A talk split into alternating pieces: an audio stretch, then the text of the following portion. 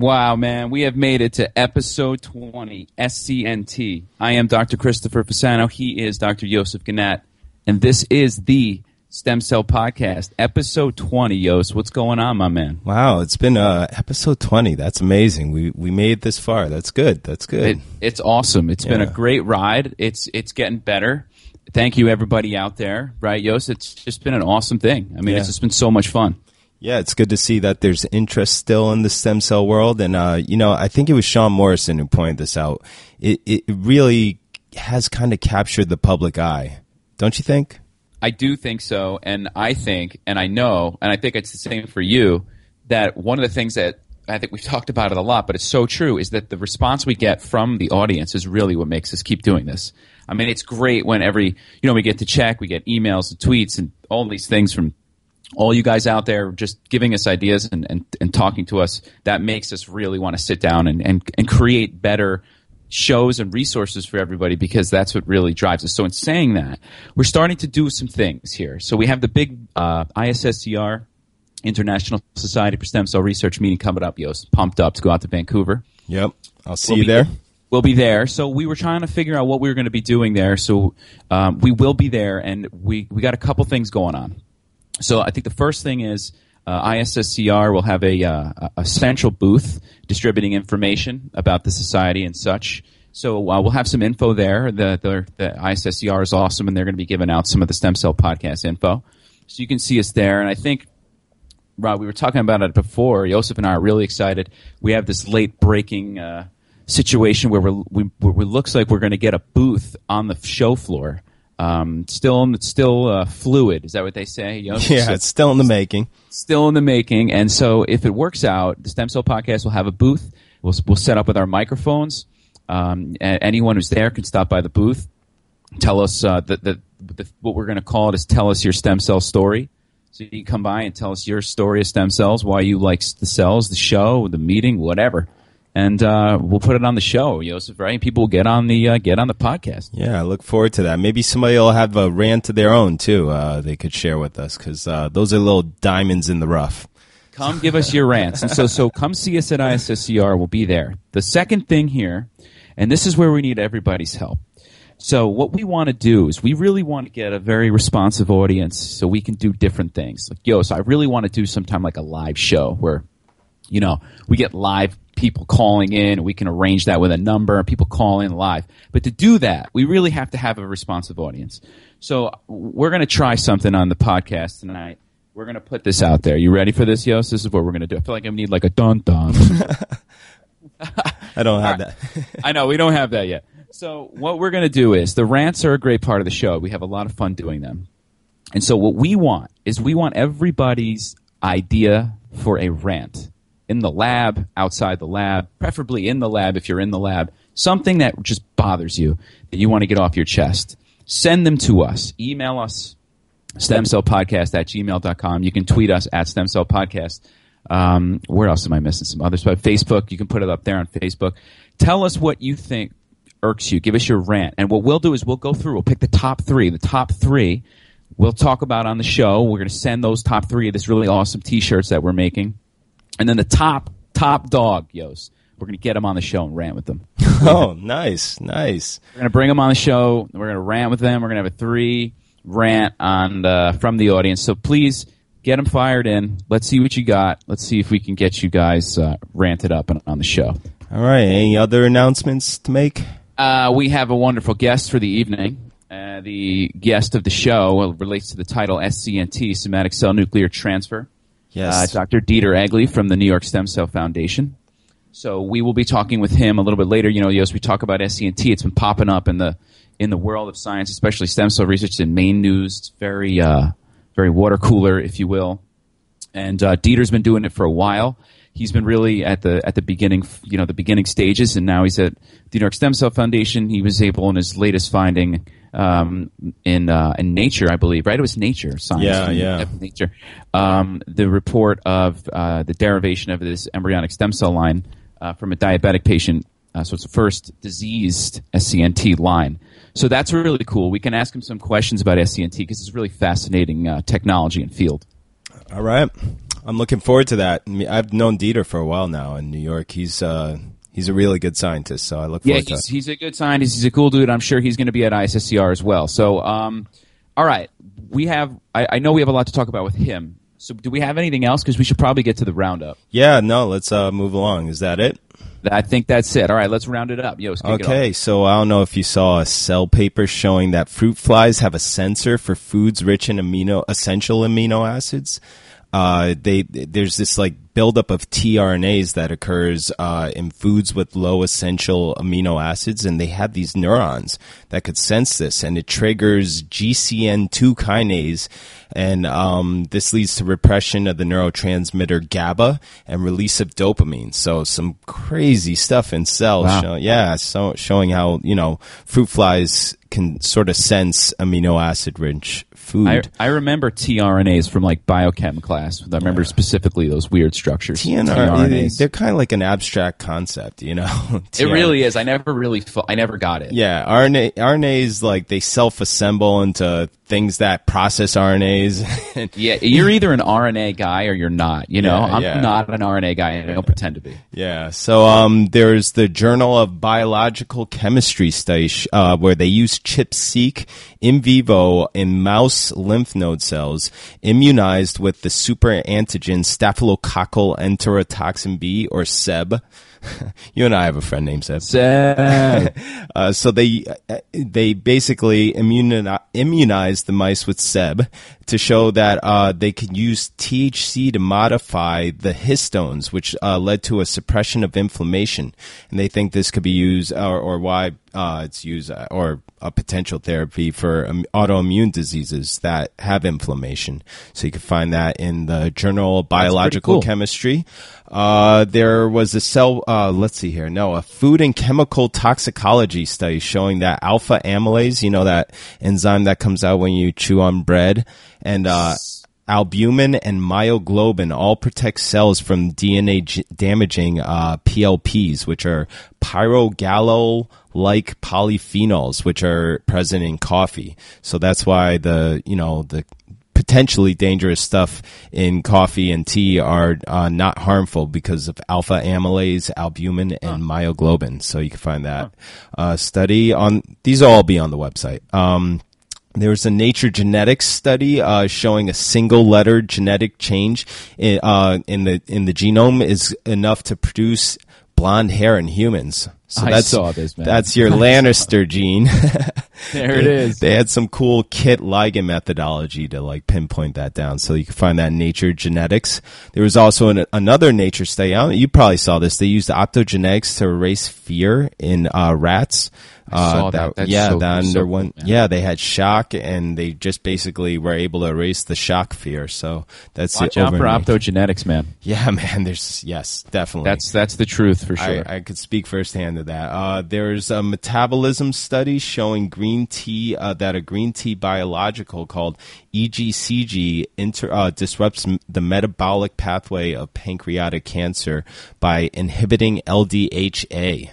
So you can find that in metabolism. It's probably, you know, detailing why people who drink green tea seem to live or have better health. Um, science, there was a science translational medicine study used where they used lasers to turn on stem cells in the rat mouth, in the tooth of the rat. Uh, so they somehow stimulated stem cells in in the mandible to, to turn on um with lasers. That was pretty interesting. It wasn't. I saw. I saw it was an optogenetics. Translational medicine. Yeah, yeah. I don't, yeah, yeah, yeah.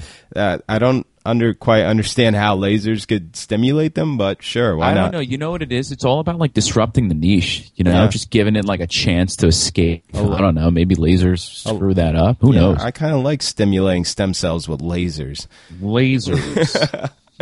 There was a P N A S study, P N A S, P N A S. our favorite journal, uh, where they uh, were studying pancreatic cancer, and they showed that a gene expressed by uh, pancreatic cancer cells called C X C L twelve keeps the immune system away by uh, uh, and by inhibiting C X C R four on T cells with a uh, drug called A M D thirty-one hundred, uh, the T cells were able to attack the pancreatic cancer cells. Uh, and they even had even better results using an anti-P D L one uh, activation of T L of T cells. It's an enhancer that uh, people use. So uh, you can find that over in P N A S. I love I love when they say, you know, cellular attack. You know, I get like the best like vision in my mind of these cells with swords just stabbing when like the other protective cells flocking in. Man, we got the best army on the planet with our immune system. If we, we could really if we could just set it on cancer and not the rest of the body, we could really just cure cancer. You're so so true. Yeah, so I love these studies and I always try to, you know, highlight them. There was an American Society of Clinical Oncology conference. I usually don't present, you know, conference data on here. I uh, like peer-reviewed stuff first, but it was kind of exciting where they showed out that the immune system can be primed to attack cervical cancer. I'm so predictable. Uh, so, and that one of the patients is now cancer-free after one year. So that I'll, I'll post that. It was at the American Society of Clinical cool. Oncology. Uh, I don't know if you saw the first human proteome was published over in Nature. Did you see that? No, I didn't. Yeah, really? they, these two groups published the first human pro- proteome. So, oh, yeah. yeah. So we're going to move to proteomics. Like, that's where it'll be. Everybody knows. Now. Yeah, that's, I always, everybody wants the proteins more than the genome because that's the end product at the end of the day, right? So. Exactly what it is, man. Um, there was a molecular psychiatry study showing abnormal neuronal differentiation and mitochondrial dysfunction in I P S cells from schizophrenic patients. So uh, you can uh, find that in molecular psychiatry. Big on oxidative stress right now in cognitive uh, disorders. That's a that's a hot that's a hot topic. Yeah, yeah. Who knows what's going on with schizophrenia? We Who still haven't that. done that episode yet, so um. No, we will. Yeah, and I got a great will. guy to do one. Actually, we can go. Uh, go ahead. Okay, go ahead. That's another story for another day. Go ahead. Uh, there was a current biology paper showing that stimulation of the V T A can change the behavior in primates. Uh, so. They basically were able to change their preference for in a monkey uh, for an image by stimulating the V T A. Um, so they the, these monkeys would choose a favorite image, and uh, they were able to track this and actually switch their decision. Uh, so you can what? find, yeah. It's, where was where was that you said? Sorry. Uh, the current biology.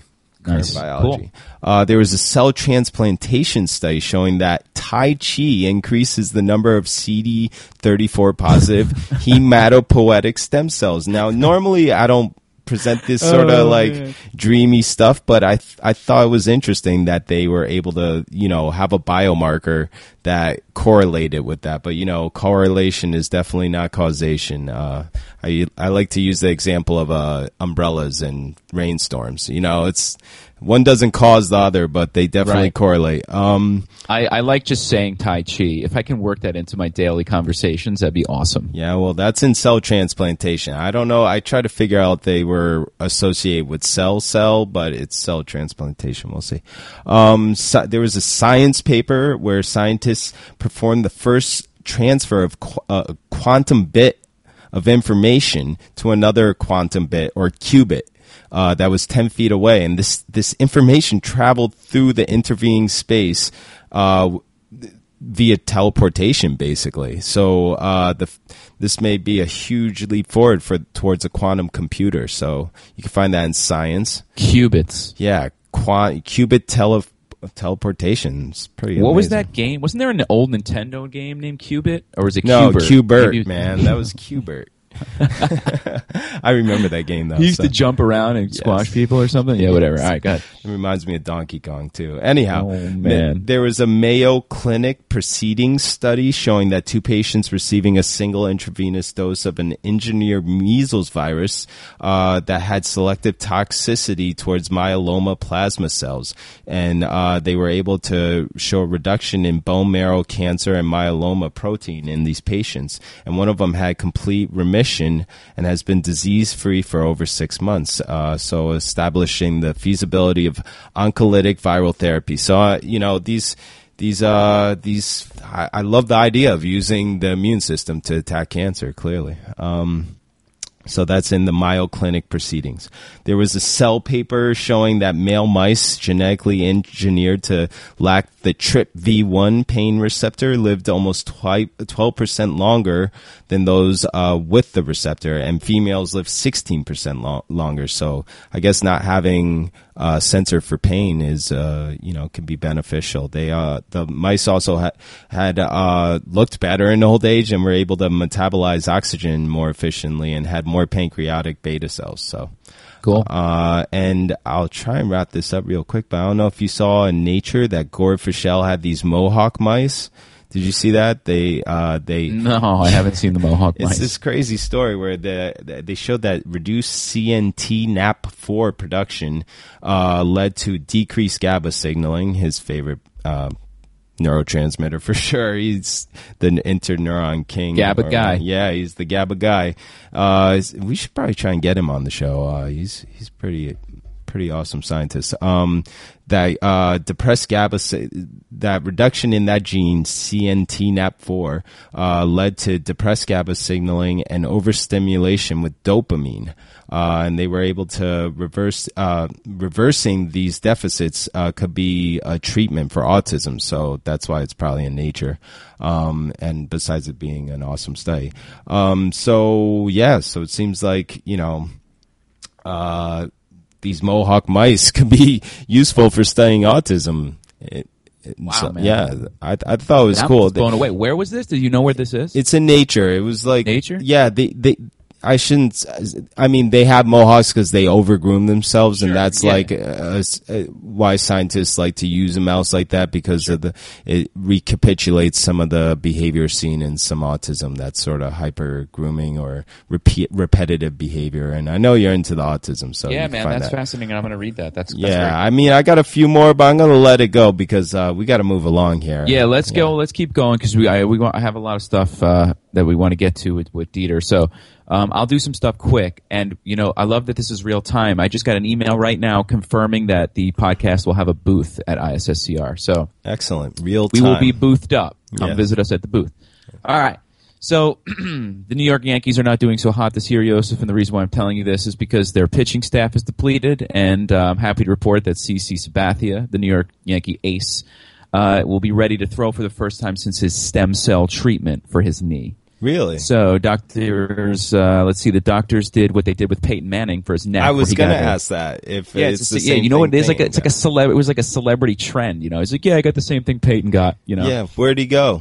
Um, it doesn't specify, but basically, it's like taking your own blood. They spin it out, put it back into the injured site, and it's supposed to like rejuvenate. And it's your own cells, so you know the the, the thought is that it's not going to be. How you know what's the real harm that it could do? It's not an F D A approved procedure, um, but you know a lot of uh, a lot of athletes are getting this done. So wow. All right. uh, let's see if it helps him because we're in desperate need of help. Let's see. There was a Gallup poll. Not into these Gallup polls, Yost, but this was a Gallup poll about moral acceptability. Okay, and so it's saying that certain things, uh, certain uh, items that we have, uh, you know, very strong feelings about, part of this country, they rate them as high, from highly acceptable to highly unacceptable. Mm. On that list is uh, using stem cells obtained from human embryos, and the reason why they did this is they found that this some of these some of these things are at the highest level that they've been at. So, just for fun, real quick, yo, so I'm going to give you three things, and you tell me where you think they fit: accepted, middle, or not. All right, let's see. So your choices are cloning humans. You think that's high up on acceptable? Not very acceptable. thirteen percent cloning humans. But here's the real kicker. Stem cell research is at sixty-five percent accepted, which is really, really went up. Um, it's really, really gained steam and considered to be uh, morally acceptable. It's in the largely acceptable category with divorce, uh, gambling, and the death penalty. Wow. Wow. Yes. And in the highly unacceptable, suicide, polygamy, cloning humans, and married men and women having an affair. Okay. All right. All right. Doctor-assisted suicide is at fifty percent. Anyway, so we have uh, sixty-five percent of accepted for uh, medical research using stem cells. I would say that's a step up in the world. It is. It is. I w- really wish it was like between eighty and ninety, but okay, it's progress for the sure. Highest, the highest is birth control at ninety percent. So that's where we got to aim. I can't believe that some people are against using stem cells to help people. I really just, I, I don't know why. thirty-five percent of the population is, is apparently is, against yeah. it, according to this poll. Yeah. That's pretty crazy. Anyway, there was a uh, report I was reading coming out of the U S C, University of Southern California News. There was the Broad, the Broad Foundation. The Broads gave a two million dollars gift to the Broad Center for Regenerative Medicine and Stem Cell Research at U S C. It's a really cool idea, Yos. It's to fund uh, really, uh, you know, uh, exceptional senior postdocs as they're about to transition to their own laboratories. And I'm, I'm thinking, from what I've read, that they can take that money with them to help start their labs. And that's really, really cool because that's a very critical time. You know, a, a person, a new investigator wants to get in and start up as quickly as possible. And, you know, any extra money he has around or she has around, it'll really help them to get off to the right, you know, get off to the races. So I thought that was a really yeah, um, cool initiative by Bro, the Broads. Broad's got some deep pockets, and he's dedicated to giving a lot of it away besides buying a lot of art, too. and, and yeah, and very, very uh, dedicated to stem cell research, so. That's excellent. Anytime anyone from the Broads would like to come on the Stem Cell podcast, please give us a call. Yeah. I was reading about the uh, S T A P saga. Oh, uh, gosh. Did you hear now? So they retracted one of – they agreed to tr- retract one of the papers. So this was the S T A P, J- Japanese uh, Obakata scientist who was – you know, nobody could repeat the story. And anyway, so there was two papers. There was an article and a letter, and they they retracted this letter, and they kept the main article in, published. So – now what they're doing is she has agreed to do a S T A P experiment. This is like, is this really like a soap opera? So if she has to do this experiment in front of like people, I guess. I'm thinking, I'm, I'm reminded of, you know, like those surgical old, you can like the surgery suites where the people would sit up in the top in the gallery and observe the surgery. It's like they're going to have to watch her do this experiment. And then if it works, then it works. And if it doesn't work, it doesn't work. Talk about performance anxiety. You got like oh the God. overlords of science watching you. As she's going to need a Cialis for experimentation, something that's going to keep her going under the oh pressure man. because that, that that's that, crazy. You know, I'm starting to think that, uh, I, put it this way, I'm starting to realize that S T A P rhymes with something. I know. Yeah. I know. And it's so sad. It sucks. It yeah. really sucks. It's yeah. really a shame. Um, anyway, let's move on here. I was also um, I, I kept this back to back just because it's on the same thing of corruption, if you will, or, or non-truthfulness. I was reading this little, it's kind of like a blog or something, um, and it's from I O nine. It's Inside a Corrupt Stem Cell Research Lab. So this is talking about this uh, lab, the Anversa lab. This is uh, uh, Piero Anversa. He's at Brigham, I think, over in Boston, part of Harvard there. And apparently he does this heart research. He's had over, um, you know, fifty some odd million dollars of funding from, from, from N I H at some point in his career. He's published like hundreds of articles. Clinical trials have been launched based on his work. And this was a whole controversy about a lot of this work was just not true. And a lot, there's been a lot of retractions from him lately. Just things been pulled. It's, now they got this investigation. It's this big thing. And so this guy, an old member of the lab, wrote in to this, to Reddit or to one of these websites describing the day-to-day operations of the lab. Yosef, it's crazy, man. Really? I mean, it's, it's like, it's like, it's like nuts. So there was like, there was like the, the P I who you never saw. There were like two people under him, like his generals, and then twenty-five other like younger people doing the work. You would do an experiment. You would get the data. You'd have to present the data to one of those generals. You would never see it again. What? The, the next time you would see it is on a publication. What? There were, yeah, there was just, there was no it, talking was discouraged. You weren't allowed to really share, and the way it worked was if you if you played along, you would you would be good. You would work out okay. But if you didn't, you're done. They would you would get out. You wouldn't get published. They would kick you out. Dude, I'm, this this thing is crazy. Yeah, sounds like it. You guys should go. Everyone should read this. It's pretty wild. Well, we put all the articles up on on the stem cell podcast dot com, so check it out. It's weird. It's kind of creepy. Anyway, um, yeah. So that was going on in in in in Boston at like Brigham and Harvard. They're doing investigations. Go read that. The um, the European uh, Commission has rejected a petition calling a halt for the funding of research involving human embryos. I don't know if you saw that. No. So you know how they can have these. You, you know you can. Go out and get a petition, and if there's a certain number signed, then the parliament or the government has to make a response. Mm. They did it with Justin Bieber here. They got enough people to try to get Justin Bieber deported, so they actually had to get, had to get a yes, comment yes, from the White yes, House. Yes, yes, yes, yes. Yeah, yeah. So, so there was this uh, this group called One of Us, supported by Pope Francis and other religious groups, and uh, they and there was this. There's a program by the European Union science funding program. It's called Horizon twenty twenty. It's a, not just stem cell funded, but it's it's a stem cell. They fund a lot of stem cell work, and this group got a petition to halt the funding, and so the uh, answer by the E U Commission was uh, sorry. So that, that did not go through, which mm. that was nice. I got the blonde thing we talked about, right? Yep. Um, there was a there was a uh, this is now more a primary article. There was this article in Stem Cell Reports. I guess the the goal was really to have a robust cell based system that would allow us to study viral host interaction in the dish. That's kind of cool, Yos. I never really thought about stem cells for something like that. You know what I mean? Like yeah. mimicking the viral host in- interaction, how viruses integrate into the host system. Nice, nice. So they did this with human embryonic stem cell-derived hepatocytes, um, and then they were using uh, hepatitis C virus, and they said that they were able to, uh, capable of supporting the full viral life cycle, including the release of infectious variants. So they were really able to, you know, kind of model, if you will, the viral host interaction in the dish. That's in Stem Cell Reports. Nice. Um, I got the activation of dental stem cells. We talked about that.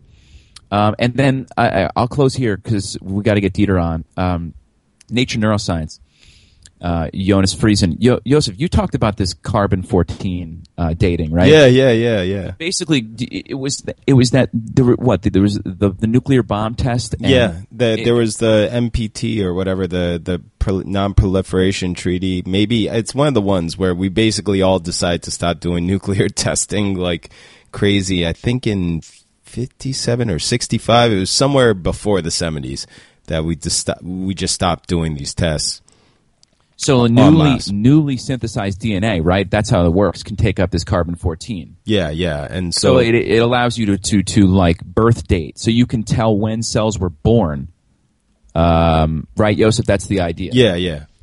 So what they did in this study was they looked at uh, cortical. Uh, I'm sorry, cortical stroke patients. So they looked at the brains of these cortical stroke patients because it's, I guess it's been unclear whether the stroke induces neurogenesis or some sort of neuronal D N A rearrangement. Mm. And so what they were able to do is they were t- take this carbon dating, and they were able to tell what the neurons looked like at the time of – at different times after death. So as you say, a large proportion of these neurons displayed this D N A fragmentation a short time after stroke, whereas neurons at like the chronic stages after stroke, stroke showed D N A integrity. Hmm. Uh, so, so the point being, they could like measure that. That blows my mind. Yeah. That you can actually do something yeah, like that. Yeah, I'm reading it right here. It's the uh, limited nuclear test ban treaty of nineteen sixty-three, and basically before that, we had doubled the amount of radioactive uh, carbon fourteen by all our nuclear tests, and after that, it went back to normal levels because we, we just stopped bombing the heck out of Damn, everything. That's so, so crazy. Yeah. Wow. So anyway, that's really cool. It's a cool technique. Check that out. But we should end there, Yost. Yeah, definitely. All right, Chris. Uh, so why don't you bring on our guest? Okay, so our guest, uh, our guest for this episode is timely with all of the uh, the S C N T uh, articles that we've been talking about. And I know Yosef, we've talked about it a lot in the show, and he should be able to provide some really nice insight. Our guest is Doctor Dieter Egli. Uh, Dieter is a senior research fellow at the New York Stem Cell Foundation. Uh, Doctor Egli is also an adjunct associate research scientist in the Division of Molecular Genetics, Department of Pediatrics at Columbia University. Um, let's see, Dieter received his P H D from the University of Zurich, Switzerland. Then he did a postdoc uh, in the lab of Doctor Kevin Eggan, who we had on the show last episode, at the Department of Stem Cell and Regenerative Biology at Harvard, uh, where he's studying reprogramming after nuclear transfer. And his interests now include, you know, the generation of therapeutically relevant cells for diabetes. We talk about how stem cells can be applicable for, for this kind of stuff. And Dieter, Dieter's research in the N I C E F laboratory currently focuses on the generation of, of these cells, and his work has relevance for the use of stem cells to study disease, screen for new drugs, and cell replacement therapy. Uh, and his na- recent paper in Nature, which came out, uh, I believe is at the end of April or the beginning of this month, Dieter's group described the first disease-specific human embryonic stem cell line created by nuclear transfer.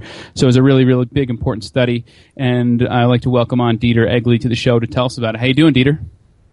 I'm doing great. Thank you, Chris.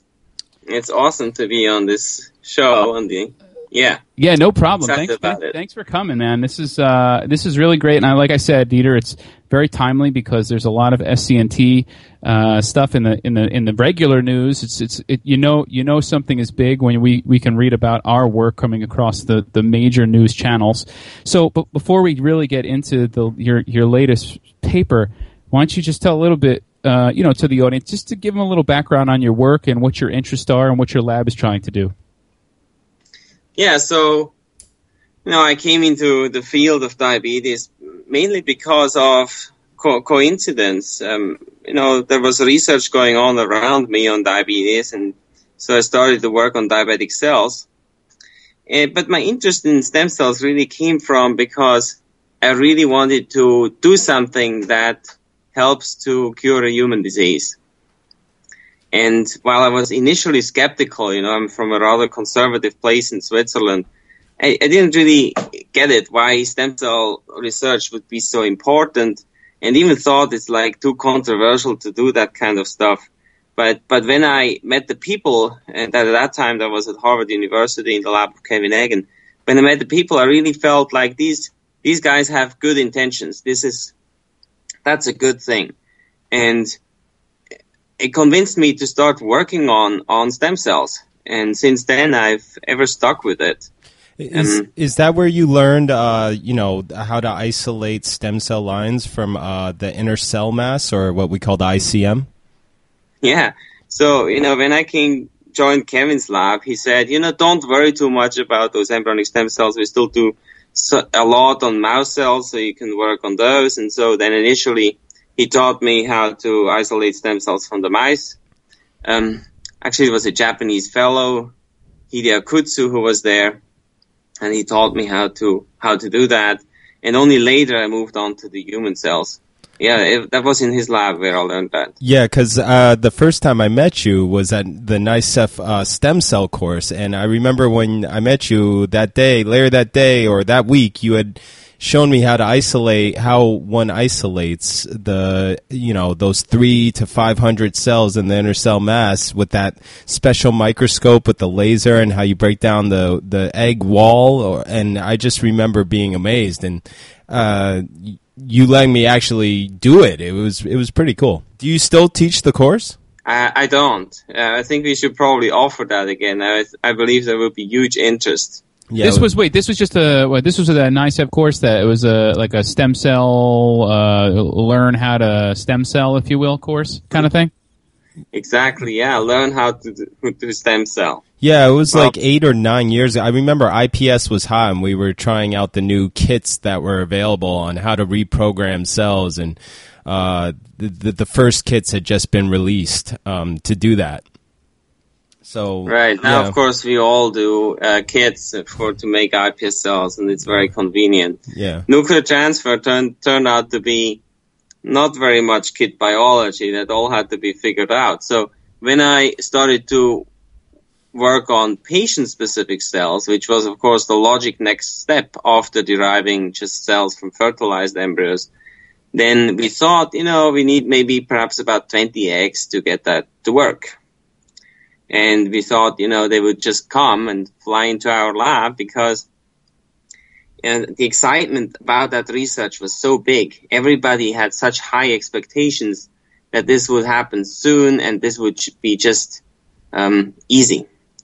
Uh, it didn't turn out to be that way. Mm.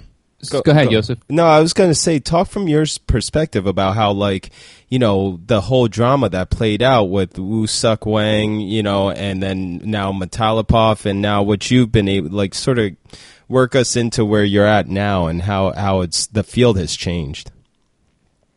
Yeah, so w- when I came to Harvard University, it was thought that nuclear transfer E S cells had already been derived. And in the United States, it's looked like we were behind, uh, running behind um, the South Korean group.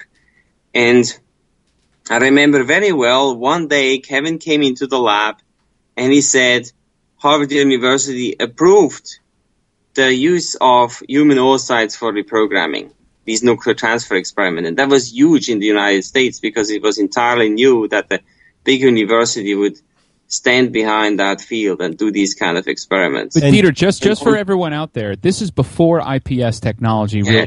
right? So this is now, that was that could be game-changing for the field. George Bush exactly. is still president, and there was still a moratorium on certain stem cell lines and the funding for it, which I guess you didn't have to worry about being uh, at the New York Stem Cell Foundation, correct? Or was it an issue? At that time, I was at Harvard University oh, sorry, in the yeah. lab of Kevin Eggan as a postdoc. Yes. And so we, we thought, we, yeah, we didn't. I didn't have to worry about funding. I bet Kevin did, but I didn't have to. and and uh, so that day that Harvard approved the use of nuclear transfer for human oocytes for reprogramming, that day the news broke that Huang had... Um, that Huang's papers had problems, that oh. there was some fake data in there. And from there, it all came down wow. very quickly. And suddenly, we were basically in the pole position. And it looked like, you know, no, we were, you know, ahead of everyone else doing these type of experiments. But then came iPS cells. And it was very, very short, briefly thereafter, in two thousand six, when Yamanaka published those mouse iPS cells. And when we did our first nuclear transfer experiment with a single human egg donor that we were able to get with altruistic donation, it didn't work.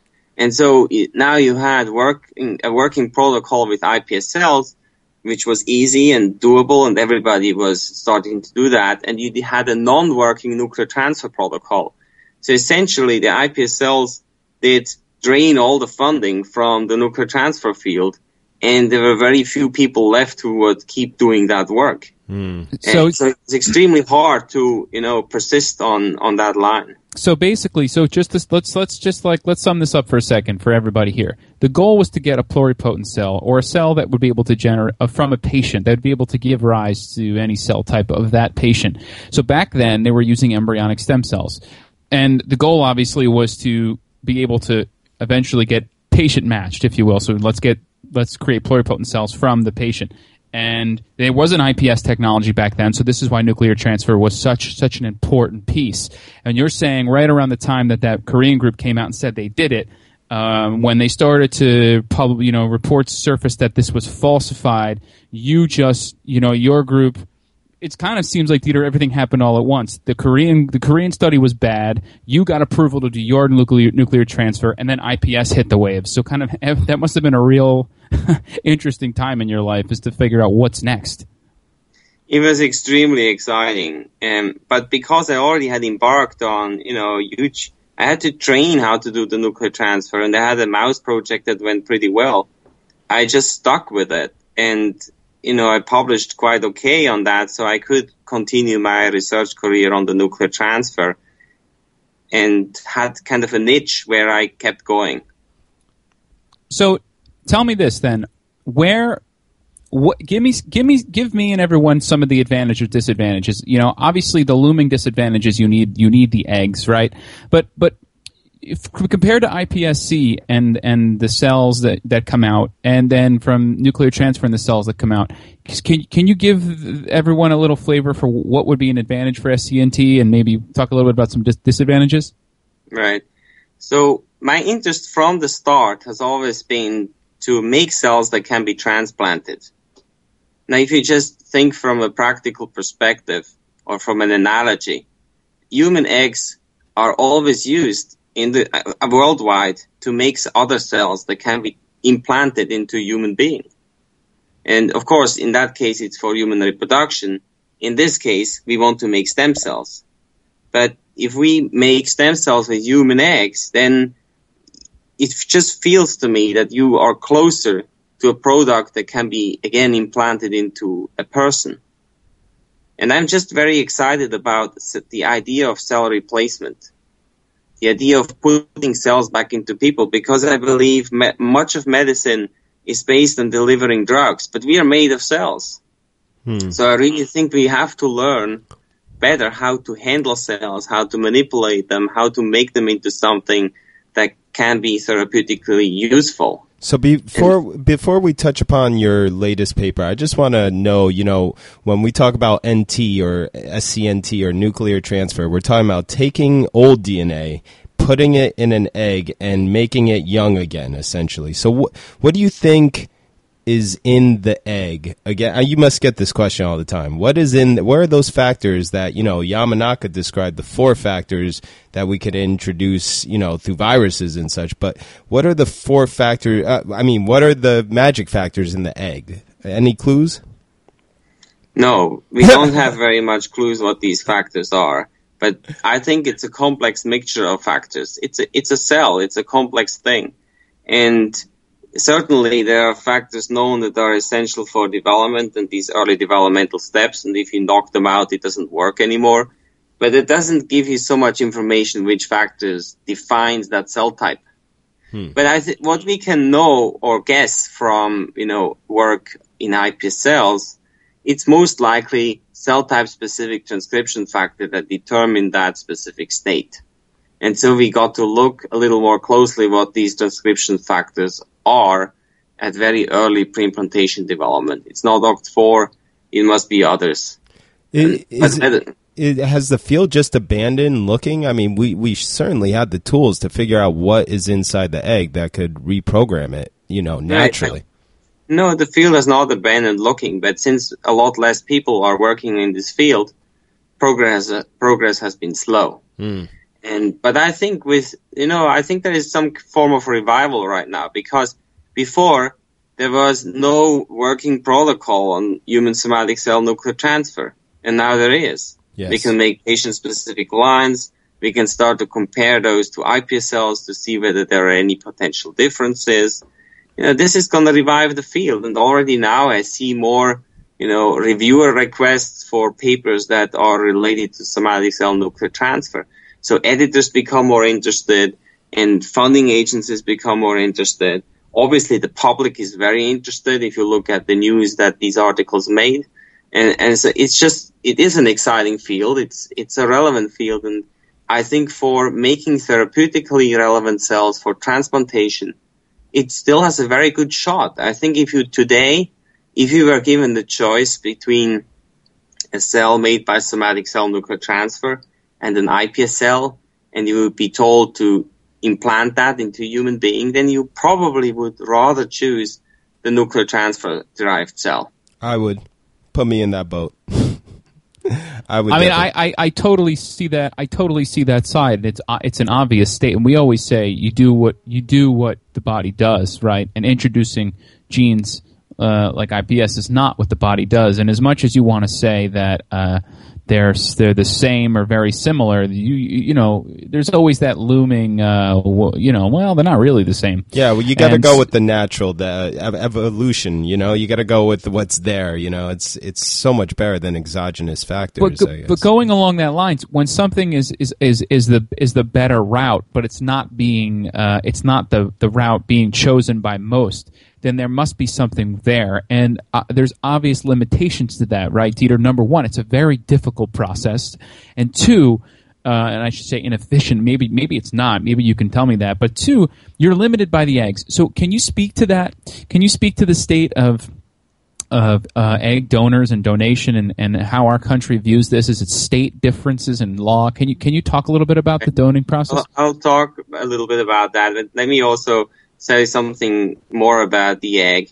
You know, of course, the egg is very complex, and it's a complex process uh, to reprogram for the egg. But, you know, if you drink a beer, it's a complex thing, and I'd rather prefer a complex beer than a defined beer.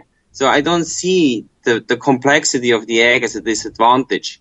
It may be a disadvantage for research to tease out which one is the factor, but in terms of making a product that is a, is useful for medical treatment, I don't see it as a disadvantage. Mm. Yeah, that makes sense.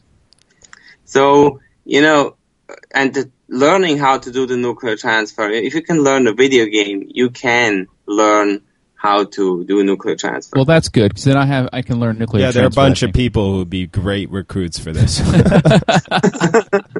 so, so, so regarding the... Access. How to get the eggs, yes. You know. So initially we thought that enthusiasm is so great that women will just step forward and say, here are my eggs. And I, you know, we were a bunch of guys thinking that. Yeah.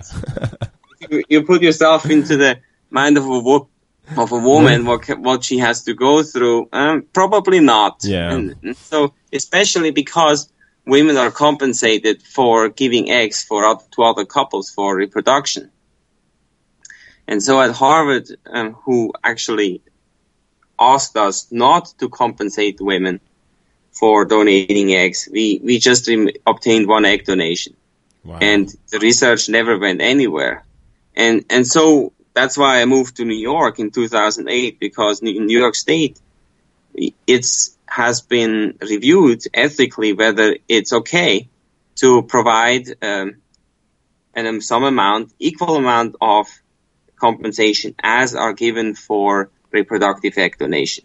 Yeah, I mean, if if of, it, yeah? it, that's totally reasonable. I mean, if the, the like just hearing you describe that, if it, if it were switched and this tool was needed to go through the u- urethra of guys to get, you know, that egg cell, it would it would just totally, you know, no, there would only be one donation, you know, like you experienced at Harvard. So you had a lot more donations here from, you know, the compensation. The I mean, it wasn't wild, was it? It was it was a moderate amount, correct?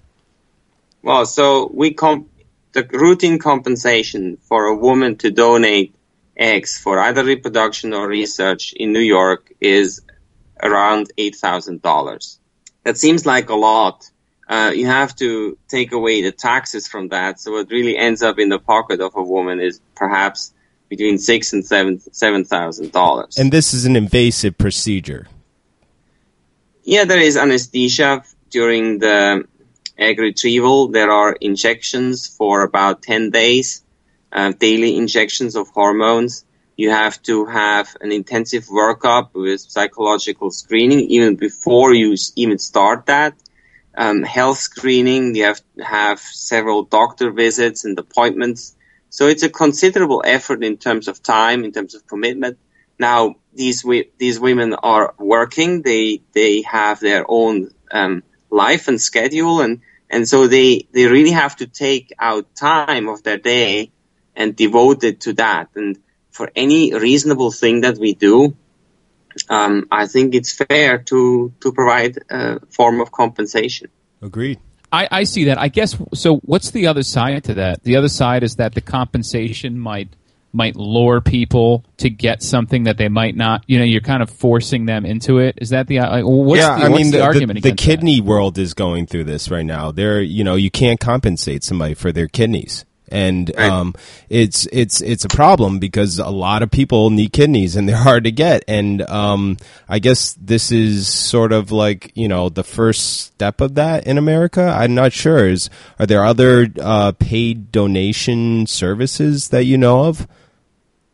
You know, I, I, I don't know. I think well, if you donate blood, you get the burger and uh, you know, a little bit of food. Yeah, uh, I.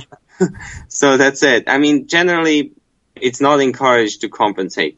But there was already this pre-existing practice to compensate for women who donated oocytes for reproduction. So I don't know why research should be treated any differently. There you so go. The fact, there you go. The fact is, if you don't, you simply won't get any eggs and you won't be able to study them. And this is the, one of the most important cells in the human body. And why shouldn't we study that? Well, because I think, I think, I think, uh, first of all, S C N T in itself carries a bit of that maybe false, you know, carries that ethical. Yeah, you uh, hear cloning. That visceral, ooh, you People know. People hear think, cloning, yeah. I think that has something to do with it. And, and uh, to be honest, I think the fact that a woman, that it's a woman has something to do with it. I'm not trying to be like that at all. But if you, if you talk about a guy who's got to go donate sperm for fifty bucks, no one cares. Yeah, I but mean, they, they might right. laugh at that, but whatever. So, yeah. you know, oh, yeah, you know, make a joke about it, you know. But um, I think that there's there's something to the, the, the female reproductive system. It is very delicate, and I think that S C N T is very delicate in the news and in the common world. And so I think if you combine the two, um, you're going to have a storm around it. And speaking of the storm and the controversy, Dieter, I mean, every time you go to publish a paper, do you have to plan out the damage control as well? I mean, like, you know, it's it's it's it's one thing for us to be concerned about getting our paper through review and getting it published. But then after you have to get it published, I'm sure you have to deal with the possible blowback from some of these uh uh, you know, people who are not for this and think that this is a bad thing, right? I mean, you do have those crazy groups. So I would say I've been extremely um, lucky, or I don't know which word I should use, but surprised, positively surprised that most of the feedback we get is is good and positive and encouraging. I mean, I, whether it's from the media or from people who contact us, the vast majority, and very rarely have I, you know, encountered somebody who is really against this. I don't know why, but it just, I think what really matters is the motivation why you do it. And in this case, we made it very clear. We do this for, because we want to find a cure for type one diabetes. We're not doing this for human reproductive cloning. We are not doing this because we to satisfy just our scientific curiosity. It has, the goal is to do something for the benefit of mankind. And I think most people appreciate that, and they, they can um, put this ahead of their other concerns. Yeah, I think uh, the public has sort of dealt with it. It's like any new technology. I remember when cell phones came out, some of my friends were like, why would I want to be reached away? Or, you know, in texting, everybody was texting, and now everybody's texting. You know, at one point people were like, why would you text? But now it's like completely normal. So I feel like we've maybe moved on, and people have accepted that we're not cloning actual human beings. We're trying to clone cell lines to make, you know, uh, therapeutic agents or drug screens.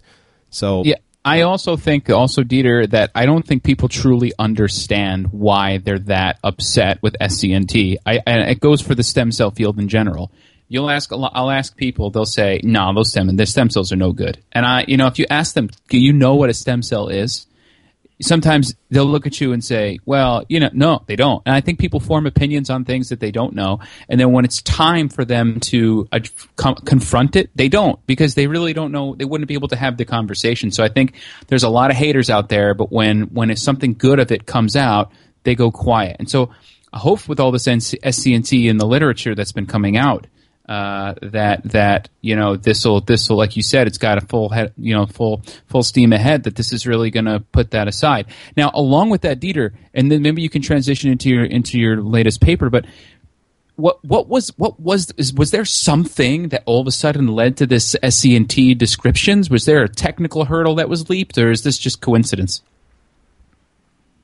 You know, we saw we saw we saw. Um, You know, was it was it Robert Lanza, that group? And we saw, um, you know, there's just been a bunch of papers that have come out within the past couple months on S C N T. Is that all coincidental, or do we really have a hurdle that's been jumped technically that's going to allow for this to be more mainstream? Yeah, I, I definitely think we, we have taken a hurdle. And it's exciting to see that several papers have come out now, because it shows that the field has gained some dynamics. So I'm I'm really happy about that. Um, the the technical hurdle was to generate diploid cell lines.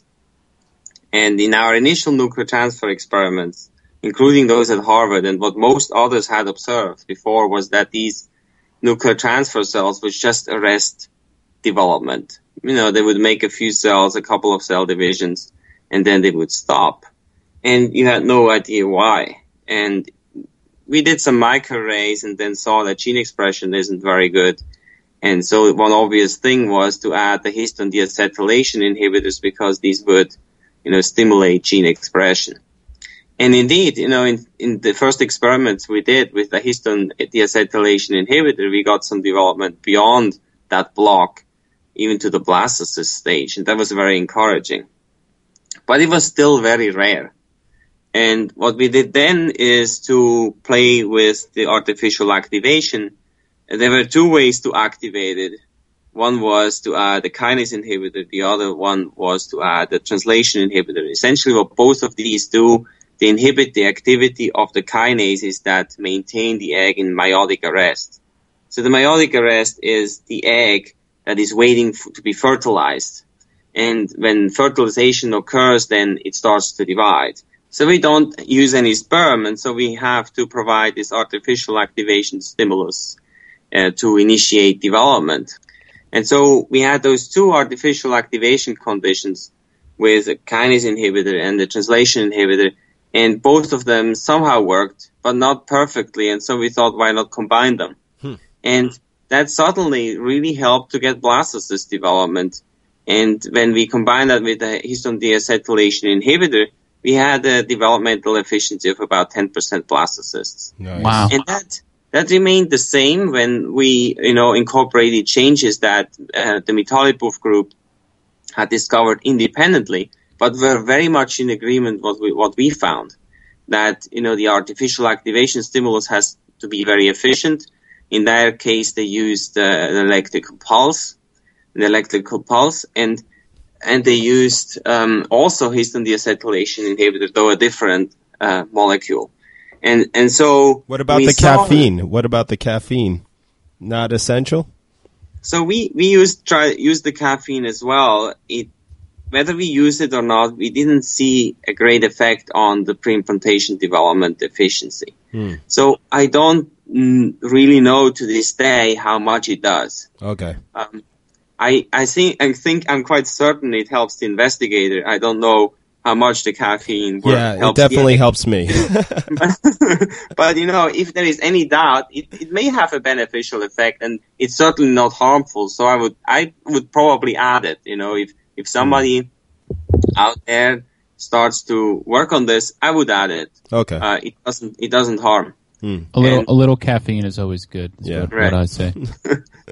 So, and and yeah. so the, what resulted in the stem cell lines was kind of a mixed method of, of the two, of ours and, and Shukrat's protocol, and and it worked quite well. It doesn't work perfectly. I think the efficiency still varies a bit. Um, what we also found is that when you do, you know, for the nuclear transfer, you need to do some kind of cell transfer. You need to transfer that nucleus, and that's often done with fusion. Now, fusion means fusing two membranes together, and the agent that usually induces that fusion has to disturb the integrity of that plasma membrane uh, to some degree to obtain that fusion. And what that also means is that the calcium can flow into the egg. Now, calcium is a potent activator of an egg, and at that stage, you don't want it because you still want the egg to be arrested in that uh, metaphase of meiosis. And and so, but it turned out that if you do something to minimize that um, agent for fusion, so it turned out that when we removed the calcium from the medium and it reduced the concentration of the agent used for transfer, then uh, we obtained quite efficient blastocyst development and derived this adult stem cell line. Now, what about the age? Because I saw uh, Mitalipov over at Rockefeller, um, and at, during the Q and A, uh, somebody had asked what it was, you know, was it the caffeine, this or that, and he had said that the age of the egg was really important, that the younger the egg, I guess, the better. And a lot, it got a lot of chuckles from the women in the audience, well, mainly the men, but there was an awkward moment when he was like, yeah, the older eggs didn't quite work. He was like, we need, you know, somewhere in mid twenties was the best, I guess. So I, I don't know. It, it, did, did you see any differences with the donor egg age in terms of your reprogramming efficiency? Or I, I guess you wouldn't consider reprogramming, would you? Or you do? Yeah, yeah. No, we had that. We, we have that in, in the data there. When comparing eggs from women between twenty-two and twenty-six, these were slightly better than eggs from women between twenty-seven and thirty-two. Oh, but, you know, there. I think the variation between egg donor to egg donor is greater. Mm. And this does not mean that an egg donor um, of of age thirty-two could be a very good egg donor, in fact. And it, it's not, um, you know, I wouldn't apply that rule to finding a mate. I wouldn't make it a rule, you know. I yeah. think that the, the the individual variations that we saw between egg donor using the same protocol are are quite considerable, mm. and there is a trend towards greater efficiency in in the early twenties mm. or mid twenties. Okay. Yes. So so then in this latest paper, then you use this technology and this and this this kind of protocol, if you will, and the result was um, you were able to uh, generate these pluripotent cells from a type one diabetic patient. So Can you tell me, was there a significant, I don't know, was there, was it more, the, the, the fact that the donor, uh, the fact that the donor had a disease like diabetes, did that affect the efficiency at all, or is that, was that completely irrelevant? You know, we only compared it with the cells from the neonatal fibroblasts, which are from a healthy subject. And there we derived three cell lines. We derived one from the type one diabetic. And I, th- but so in terms of cell lines, we have more of that neonatal cells. But if you looked at development to the blastocyst stage, which I think is the most important data point, uh, then there was no difference between the adult cell from the type one diabetic and the neonatal cells. Mm. The derivation efficiency may be so different because only at later stages of these experiments we added fetal bovine serum to the derivation media, and that brought up the derivation efficiency. I see. Why, why that is, I'm not entirely sure. It look, seems like that these I C M cells like that particular uh, fetal bovine serum, and that the the outgrowth of that inner cell mass, that's the part of the blastocyst where stem cells are derived, that seems to like that fetal bovine serum as well. That's something and, that mouse stem cells usually like, not not particularly human, right? Right, so that fetal bovine serum has to be screened for compatibility with human E S L growth, and that's then it then it will work. Because we can do this forever, but we're going to run out of time. So let let me let's transition this way. Um, the, the bottom line here, and the, I want to just close it off because I don't want to just go because I want you to. We ask everyone to tell a funny story, and it'd be really strange to just transition to this funny story. So uh, to put a bow on it, Dieter, you, it's in your opinion, which would be an expert opinion, that the S C N T field is a viable field produ- for producing pluripotent stem cells, and it is still it is still moving forward. And you think it will produce a viable cell product that we can put into people, and that's your vote if you had to choose, right? I mean, I'm, that this is what I'm getting from you, and I and I, I love to hear that. Is that what you think? Absolutely correct. Couldn't agree more. See that, Yos? A yeah. lot of people come on and they, you know, they. I don't think they really understand it completely. And uh, the more you hear about it, you, you, the more that something comes from your body, right? It, I guess it just kind of makes sense. And again, we're not taking anything away from the I P S technology because it's a tremendous technology and it has tremendous potential. I think you'll get product from both cell, but Absolutely. we sh- we shouldn't discount this whole area of growing research because right now it seems that it's really back and moving forward. So with that, now I think we should transition, Yost. So, Dieter, are, do you have a funny story for us, buddy? Because we always have people yeah, come on again. Yeah, you do. All right, let's let's go, Dieter. Let's hear your funny story. Yeah, so when when I was in Kevin Eggan's lab around April Fool's Day, oh. and that was still the time there was no I P S cells, just remember that. And so E S L derivation was really, really, really hot. And so um, a colleague of mine, Stephen Sullivan, and I, we put out that rumor into the lab that uh, Sheik had called Kevin Eggan to uh, offering one million dollars to, to derive camel E S Ls. And so people believed us totally because the story came from two people, from myself and from Stephen Sullivan. And you know, immediately started the discussion on whether this is right or wrong. You know, why... Should somebody would say, you know, why should a, a rich guy have such a tremendous influence on our research? This is corrupting science. That's not right.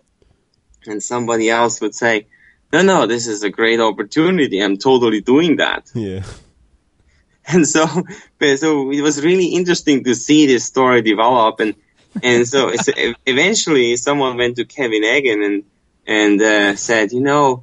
Uh, I, I heard, you know, there's this um, these camel E S Ls that we can derive, you know, the Sheik called. And, and so Kevin was very intent on not quenching the enthusiasm and said, well, if you guys want to work on camel E S Ls, that's just fine with me. so so we love that story. On every Oh, man. Camel stem cells, there's just something inherently funny about camel stem cells. Yeah. I don't know what it is. It's, that's great. So let's uh, travel. Can you join us for a rant? Sure. Yeah, yeah. You are. All, All right. right. So here's. I, I think I, I'll do the rant. This this for we got like five, we got five minutes here. Let's do a rant. And this is this is going to be. We've touched on it a little bit, but this is this just came out. Yos, what's our favorite journal? P N A S. So uh, in the P N A S journal, this was an opinion piece. This is a P N A S opinion, right, Dieter? It's a P N A S opinion, and uh, the senior author is Harold Varmus, who Harold Varmus is a Nobel laureate. And uh, he was Former he was at Sloan Kettering when I was there. Yep. He was the president of Sloan Kettering, and now he runs the uh, National Cancer Institute. You also have on the author line Bruce uh, Bruce Alberts, and Bruce Alberts uh, was the former president of the National Academy of Sciences. You have Mark Kirshner, who's the chair of Department Systems Bio at Harvard Med, and Shirley Tilghman, who was the former president of Princeton University. So these are four very prominent researchers, and the, the title of the article is Rescuing U S Biomedical Research from Its Systemic Flaws. Mm. And I also read an opinion in Science that's called U S Biomedical Research is Unsustainable. Uh, and so in this article, they write how the biomedical research field is unsustainable, it's doomed and will collapse. Uh, if nothing gets fixed, uh, it is surely going to fall off the cliff and it will be gone. And so we've heard this. You kind of hear these rumblings. And I think it's echoed especially because people who just can't get grants anymore because it's just the funding rate's so low. Um, uh, we can talk about it and you get your feelings, but I want to give you the main source of the dilemma that they cite. So they cite the root cause of this is this longstanding assumption that the biomedical research system in the U S will expand indefinitely. So basically, you know, there was a huge expansion of biomedical research after World War Two, and research, the budgets were doubling and doubling. But that that that growth is no longer continuing. But what is continuing is the amount of P H D students that we graduate. And so what they're saying is that um, you have uh, uh, a severe imbalance between the dollars available for research and the growing scientific community in the United States. And that imbalance creates a hyper-competitive atmosphere in which productivity is reduced and careers are threatened. So he go they go on to suggest some things we can you can do to you know to fix that. But they say this hyper competition then leads to obvious you know discrepancies in work, lack of funding. Uh, there's, there's the scientist's time is spent majority of his day writing grants. We talk about this, and it's just just this pervasive cycle. It also says that established investigators can't. Uh, are so concerned about getting their next grant that that's all they're thinking about. So they think short term. They can't think long-term. They have to think of how am I going to get that money for next year. And so it doesn't allow them to be creative. So I open this up to you guys. I'd just like to hear your take on this. And I could tell you a little bit of how they propose to fix these problems. And it's a, it's pretty uh, No, just pretty go into that. It doesn't matter what I think. Or I mean, I, I want to hear All right, what let me Let me give you one yeah. of the solutions that they suggest, and then you can tell me about this. So what they say for graduate students, they suggest that the, in the so for everybody there who's not in this world, a graduate student works in a lab, and, and typically I would say uh, greater than seventy-five percent of the time that grad student is paid by the investigator that they're working for. They have a grant, and they're paid on that. What they're suggesting is that all graduate students cannot be paid on the grants of their investigators. The only way they could be paid is if they write a grant themselves and get it funded. That's Ooh. the only way they get money. Or or the institute has a training grant. So, for example, uh, you know, Harvard might have training grants that will supply stipends for graduate students. That's fine. But an individual investigator cannot support a grad student by him or herself. They have to apply it for it themselves. And what they'll say is that will root people out. If people people in a P H D in this country, in the U S, in biomedical research, they get a free ride. They get a free education. They get a free P H D. I mean, I say free. I mean, they're working. But this this they say that the government will have more say in how in the quality of students by being able to peer review and select them. Uh, and not leave it up to just the institutions. So that that's one uh, of the major things they suggest. I don't know, man. I, I'm all right. What's the other thing? Well, no, go ahead, man. Let's. Have no, I, I, you know, my, my, I'm not going to go through this whole thing. My, my thing is, you know, double the N I H budget yesterday. Like, well, that's on there, obviously. That's, that's, that's obvious. Okay, all right, because you know, uh, it's not that grad students don't try. They, they. take a lot of tests and pay a lot of money and do interviews and are very studious to get to the point where they get into grad school and to say, okay, now you did that, learn all this stuff, and then write a grant. And if it's not the hottest grant that, you know, du jour, who's making that decision? Is it an easier funding rate? If it were fifty fifty, I'd say okay. But to limit the number of students, the talent pool, I don't think that's the answer. But I guess, I guess, and I don't know, Dieter, what you think about this. I guess what they're saying is the pool isn't all that talented. Oh, I agree. I agree with Yosef. Totally. I mean, I, yeah. In other words, in other words, you can't just shut people out because they want to have a PhD just because you feel that they shouldn't, right? I mean, I, I've heard this before with, like, lawyers and even, you know, M Ds, but, like, especially lawyers, there's more law, law law students than there are actual lawyers. I heard that in, like, the movie, uh, it was a Robert, uh, what was it, uh, when he played the devil, not Robert De Niro, but oh, Al Pacino, um, Devil's Advocate, Devil's yeah, Advocate, Devil's and it was all about, and I was like, how is that sustainable? And I guess, the, you know, I complain about that there aren't any tenure track positions for most PhDs. You got to be like, you know, not only good, but really, really, really good and have a great, you know, presentation and paper and chalk talk to get that position. And, um, you know, it, it we it's already weeding out itself. Uh, I don't, you know, I guess dwindling the, the base pool, the applicant, I, I, I don't see how that's Well, better. I guess it's like it's like what they say. I don't know if you guys are familiar with Malthusian philosophy. Basically, yes. That the population will, you know, the population Resources. is expanding exponentially, but the food supply is not. So at some point, you're going to have a, a disparate, you know, you're going to have more people than there is food, and then you're going to have a major recorrection by a collapse of, of, yeah, of the population. But, yeah, yeah, but so like, they're, they're saying that this is this is this is in a way this is a Malthusian tradition, if you will, that you're going to have exponential amounts of trainees out, and there's going to be nothing there for them. So what's going to happen to all them? So what's happening to them? They say they're starting to take jobs that uh, now would norm other people would normally take. They're taking. So they're they're saying that it's it's kind of just pervading everywhere, and they're saying it's not the best use of of uh, training, especially when federal dollars are paying for their education. So the education that they that they you know they're they're training and they're PhD education, if you will, they get ready. They've been there five six years. They go out to get a job. They can't get a job, so they end up taking a job that they don't need the PhD for. And so this is kind of, this is another argument they're saying. The other thing I thought that was really kind of weird that they said was that um, the majority of biomedical research is conducted by trainees, right? Grad students and postdocs.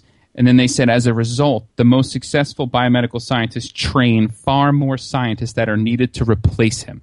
So if you have a lab of twenty-five people, let's say I have a lab of twenty-five people, maybe three or four will go on to continue the academic pedigree or go on to continue to research, and the other twenty don't, and they go do something else, right? Uh, they're saying that, that that's that's a problem. Now, I don't know how you could you could say it's a problem maybe in the industry, but it's not a problem that those other twenty people want to do something else, right? I mean, that's that's that's kind of what I don't understand about this. Yeah, it's kind of like the N B A, you know, like a Doc Rivers. He's a coach now. Once he was a player. And, you know, you could say that coaches are training the future coaches, even though they're basketball players right now. I, I don't know. Th- this whole thing is starting to upset me just because I, I feel like limited. It is true, Yosef. It is true that there are more trainees than there are jobs. That is a fact. And yeah. that's a problem. Yeah, that's, that's an obvious problem. That's a big problem. And, you know, I've heard of uh, PhDs, you know, post uh, tenure, not tenure, they're uh, adjunct professors who are on food stamps right now in America. So, I, and they have no benefits and no, you know, so it's adjunct professorships are not what they ever really were supposed to be, but like still they're even worse than, you know, it, it, histo- than historically. So it's, it's a scary prospect, but you know, having a PhD is a lot better than not in this job economy, I guess. You know, what, what are your thoughts, Dieter? I, I mean, we need PhDs in the lab. These are some of the most valuable and productive and innovative young people. You, if you don't have them, you can't have an innovative lab, essentially. So I think they bring ideas, and they're just really important. And if you limit their numbers, it's not the right way, I think. Yeah, really. They want to starve them out. Get rid of the grad students. Don't pay them anything. Just get rid of them. Make it the Hunger Games of grad students. Oh, man. That's yeah. Talk about hyper-competitive. Anyway, all right, Dieter. Let's, let's, the, let's... Hyper com- the hyper-competitive has a point. You know, we are now so many competing for the same grants, and I'm, I'm sure most of them are really good proposals, and so few get funded. So you spend so much of your time on writing grants and not getting them. Instead of writing a grant and writing more of them, we, we should rather write a grant, get it, and then do the work. And that will, right, right now, we don't have enough time to actually do the science we are proposing. And that's really annoying. Yeah, that's really annoying. I talked about that last time. That's that's that's that's one of the most frustrating things for me about this. But on that note, Dieter, let's let's let's let's like end on a positive note. Congrats, congratulations on, on your work and, and pushing forward in a field that, that I'm sure at some point um, you know was just took a back seat to this I P S world, but is really gaining steam. And I'm glad to see that it's that it's turning the corner. And you're right there at the New York Stem Cell Foundation. Uh, moving forward with it. So congrats to you and your group. Thanks for coming on, and uh, we, uh, we'll talk to you soon. We're going to see you in I S S C R. Are you going to be out there? Yeah, I'm going to be out there. Nice. All right. Well, have a, have a good one, Dieter. Thanks so much. Yeah, I look Thanks. forward to seeing Thanks you. To see you. Yeah, it's good to talk to you. I'll talk to you later. Have a good Thank one. Thank you. All right. Talking to you. Bye.